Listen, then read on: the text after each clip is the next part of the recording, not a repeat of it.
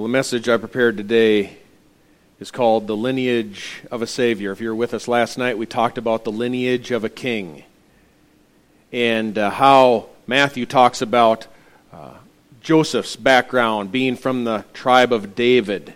And we have another uh, lineage, a genealogy in Luke. So we'll be bouncing out of Luke chapter 3 a lot today. I won't remain in one text. This is much more of a topical.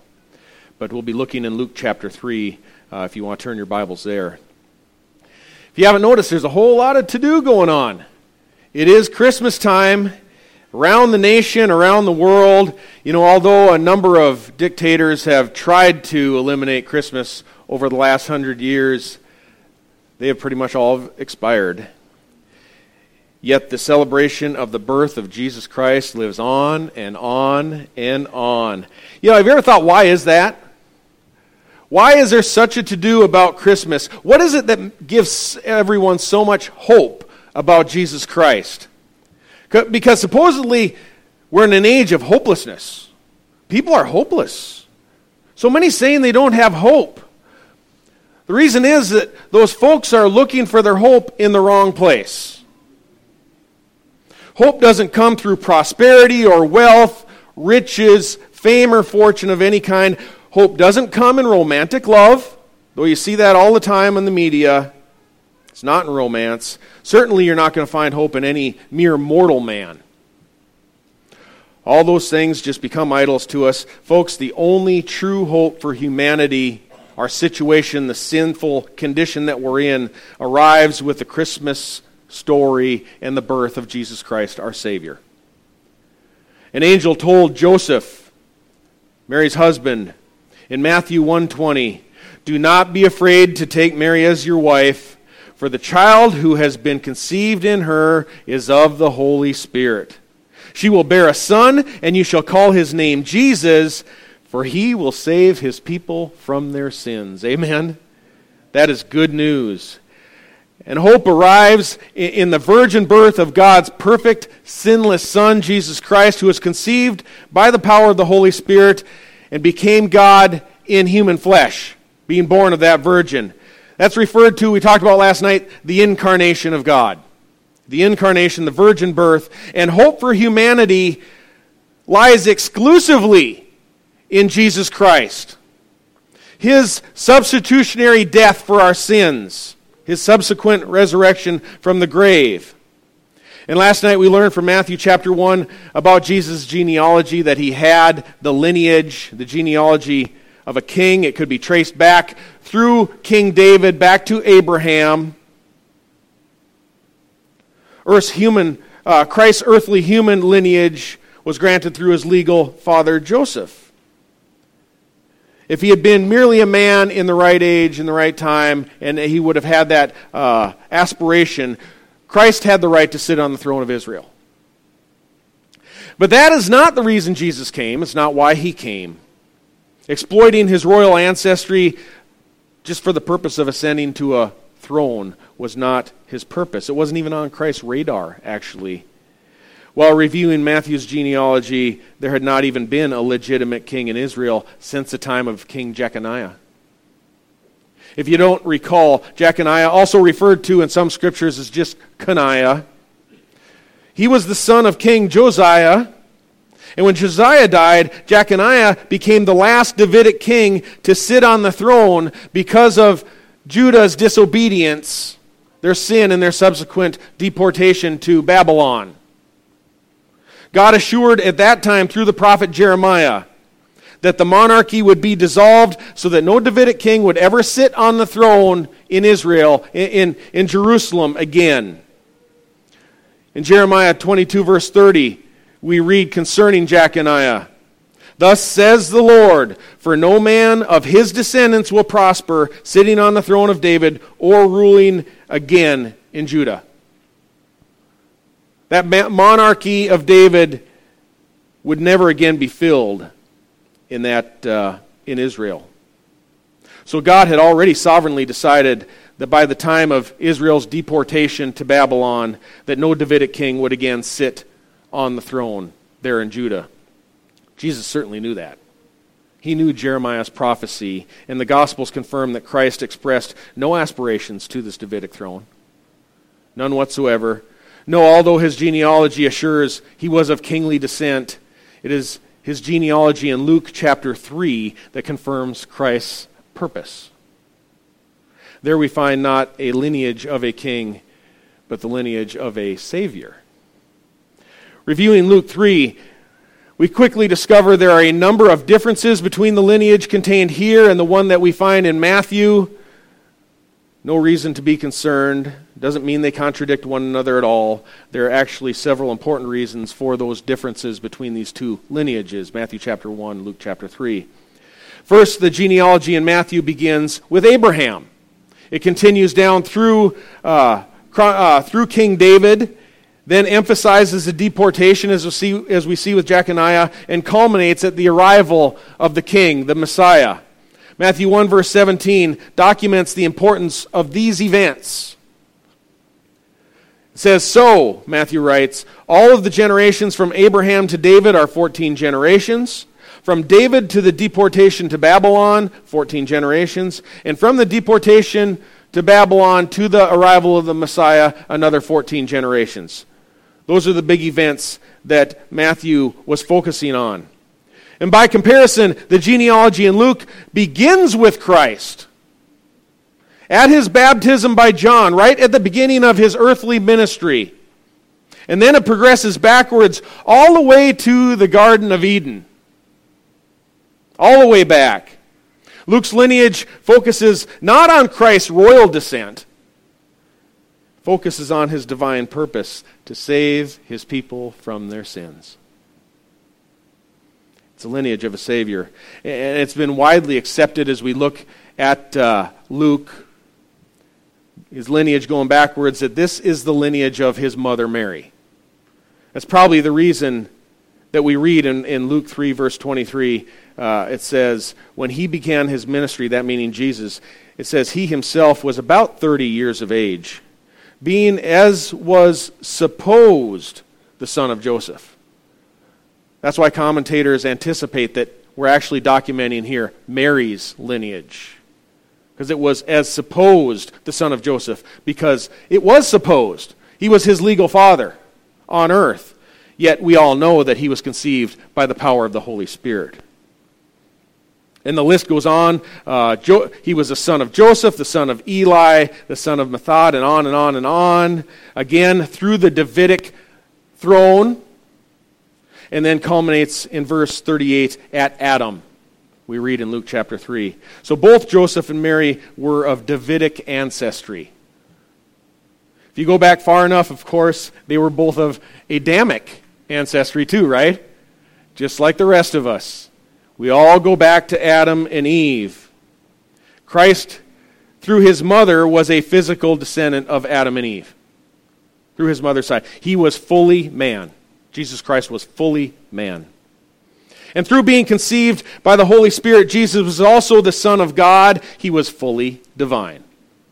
Fully divine. Fully man. Fully divine. That is the miracle of the incarnation. We have God and man together in one. That is made possible through the virgin birth. And, and it's essential that Christ be born fully God in order to live the perfect sinless life that everyone here has failed at, including myself. In order to bear the sins of many, he had to be more than just a man. I can't die for your sins.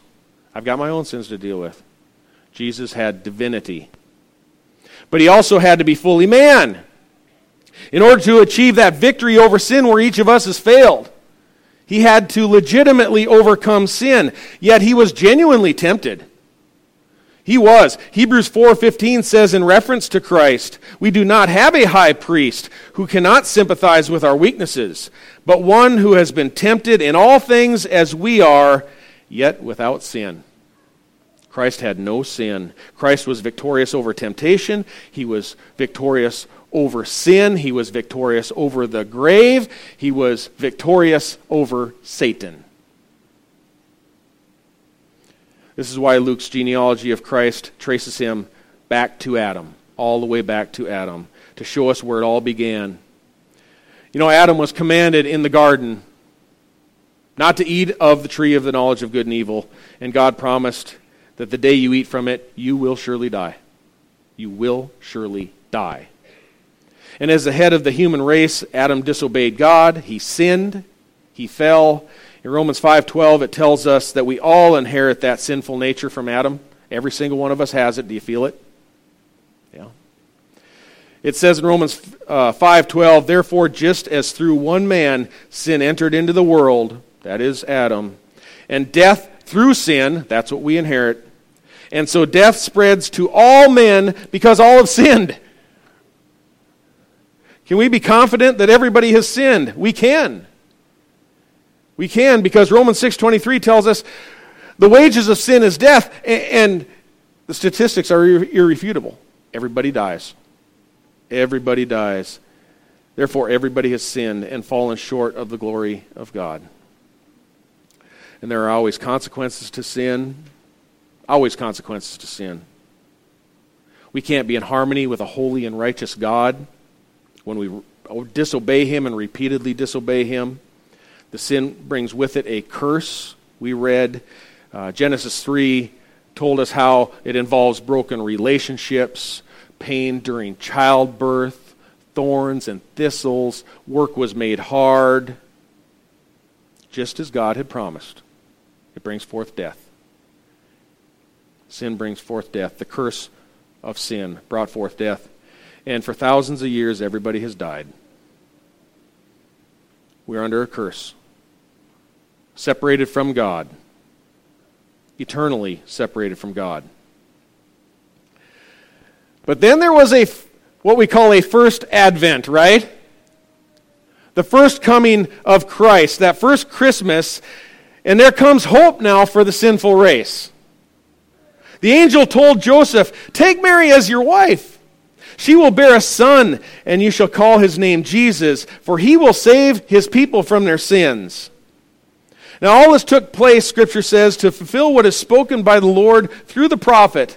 Behold, the virgin shall be with child and shall bear a son, and they shall call his name Emmanuel, which translated means God with us.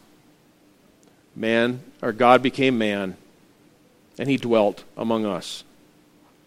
And salvation will become uh, possible because the woman will give birth to a Savior. And he's going to save us. The Savior is going to save us. How is he going to do that? He's going to have to defeat the serpent. He's going to have to defeat death. He's going to have to defeat sin. And where every other man has failed, man and woman have failed, the Savior will prevail. He'll be sinless. He will overcome in ways we could never hope to. There'd be no hope in us. There is no hope in man. And, and this Savior named Jesus was promised to Joseph. It was also promised to Mary through the angel Gabriel.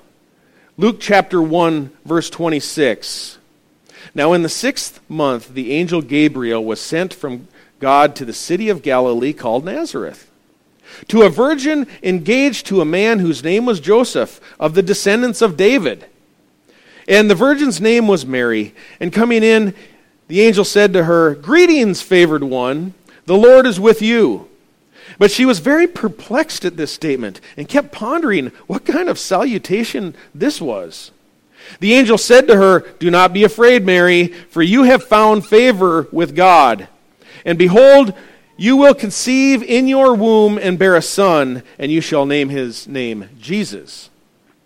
He will be great, and he will be called Son of the Most High, and the Lord God will give him the throne of his father David, and he will reign over the house of Jacob forever and his kingdom will have no end. Remember last night when we discussed how Jesus had told Pilate, My kingdom is not of this realm. There was another kingdom that he was looking forward to and ruling. Mary said to the angel, How can this be since I am a virgin? The angel answered and said to her, The Holy Spirit will come upon you, and the power of the Most High will overshadow you, and for that reason the Holy Child shall be called the Son of God. So the holy child, the son of God, he was a promised he was promised as an offspring of the woman named Mary, the virgin. As we have so many times heard at Christmas, But what many of us have not looked back at or heard is this same child was promised long before Mary. Long before Mary. In fact, this seed, this offspring, was promised way back in the garden to Eve. We read it, read it earlier in Genesis chapter 3, verse 13. And, and, this promise arrives immediately after sin, immediately after God announced there'd be a curse. He didn't leave them dangling, He gave them hope immediately. And it says, Then the Lord God said to the woman, What is this you have done? And the woman said, The serpent deceived me, and I ate. The Lord God said to the serpent, Because you have done this, cursed are you more than all the cattle, and more than every beast of the field. On your belly you will go, and dust you will eat all the days of your life. And I will put enmity, saying this to the serpent now, between you, the serpent, and the woman, and between your offspring, serpent's offspring or seed, and her offspring or seed. And then it gets very specific. He, meaning the woman's offspring, he shall crush you on the head, and you will bruise or strike him on the heel. He will crush your head. It will be a fatal blow to the serpent. It will be a non fatal blow to Christ because he will rise again. He will have his heel struck. The serpent's head will be crushed. This is the promise given to Eve. The woman's seed or offspring will crush Satan's head, while Satan will merely bruise or strike Christ's heel, and Christ will rise again. This proclamation is referred to by theologians as the proto evangelium. And that word simply implies that this is the first gospel. This is the good news. The first good news. It comes to mankind immediately after the fall into sin. From this, we know that God has promised from the very beginning that there will be a descendant of a woman that will crush the serpent's head and save the people from their sins. His name is Jesus. His name is Jesus. This is why the genealogy traced back on Mary's side of the family in Luke chapter 3, the woman's side, goes all the way back to the garden, all the way back to the first woman. Jesus is that promised remedy. And though the first representative of man, Adam, though he failed, Christ as the new representative of man prevailed. The new Adam. Scripture puts it this way in select verses I've chosen. You can find all of these in Romans chapter 5. In reference to Adam, the Bible says, Therefore, just as through one man, that being Adam, sin entered into the world, and death through sin, and so death spread to all men because all have sinned.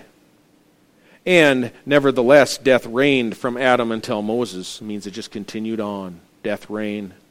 So all have sinned, all have transgressed the law. We all know we've transgressed the law of God. And Romans 6:23 tells us the wages of sin is death. That's what we earn. But that verse doesn't stop there. Again, it brings hope.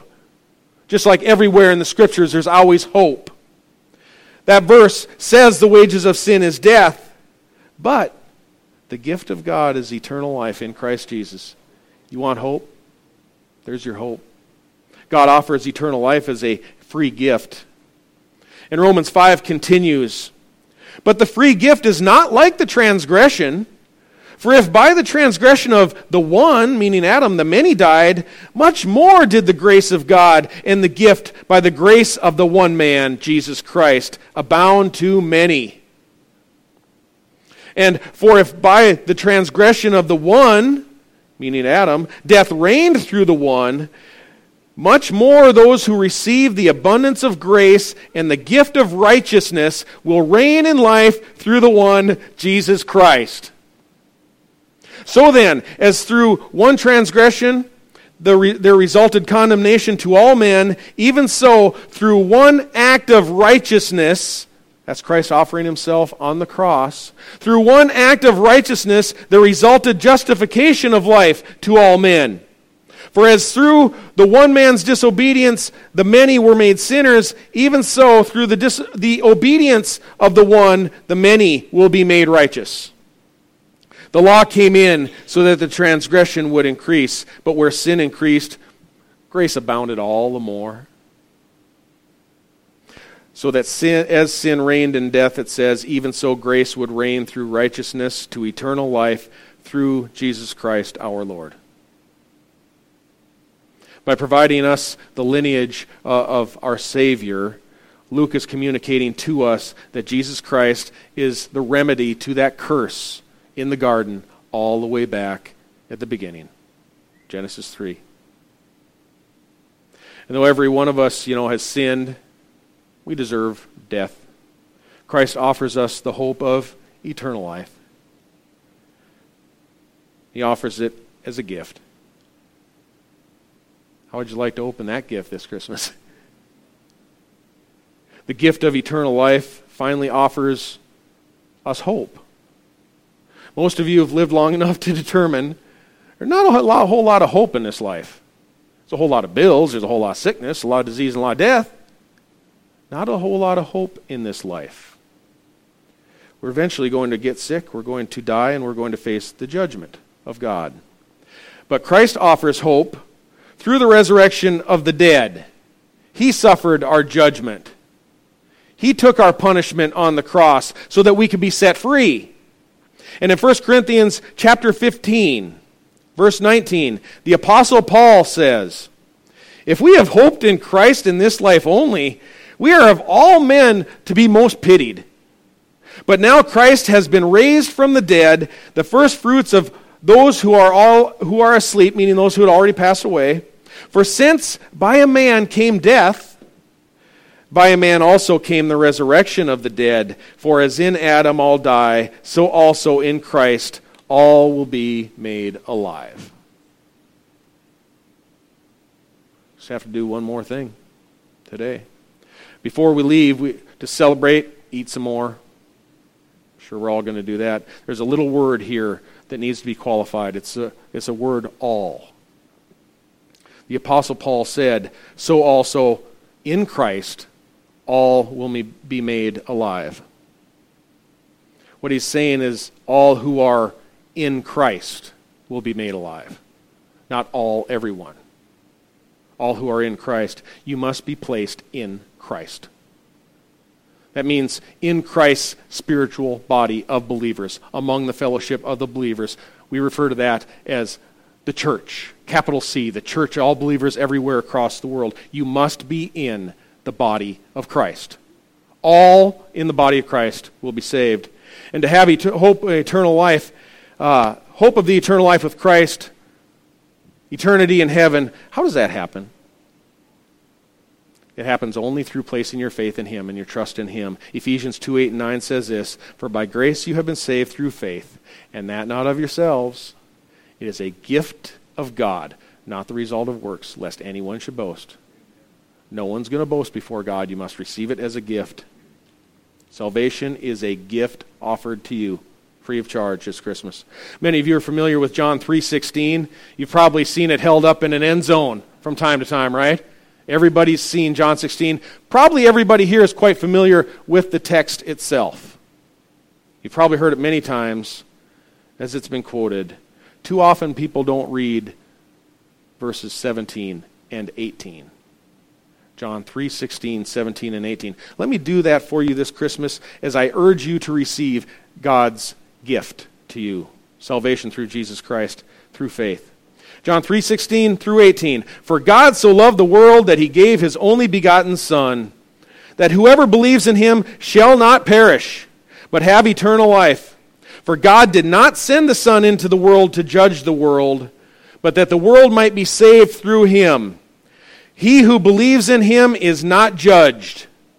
He who does not believe has been judged already because he has not believed in the name of the only begotten Son of God. You must believe in Jesus Christ or you will face the judgment. God gave his son. Through a manger, through a virgin, his precious son, he offered. All you need to do is receive the gift of salvation through him. He was born into the world that first Christmas morn to save his people from their, from their sins, excuse me. He did that by living a perfect sinless life and then offering himself as a sacrifice uh, for our sins, taking the punishment that we deserve death on a cross. On a third day, he rose again from the grave, and he is now seated at the right hand of, the God, of God. And we are now waiting for his second advent. That's when he comes back again. And in Christ, God offers you the forgiveness of your sins as a gift. Have you received the gift? Have you received it? Will you receive it? What must you do to receive a free gift someone's offered you? Pretty simple. I'll take it. I'll take it. Do you have to pay for it? No. Work for it? No. Swap? No. You don't get it that way. You have to receive it because it's free. That is God's grace. Grace costs you nothing, it cost Jesus everything. To offer you this wonderful gift of salvation is the purpose for which God's Son, Jesus Christ, came. He was born into the world. I can't think of a better reason to celebrate Christmas.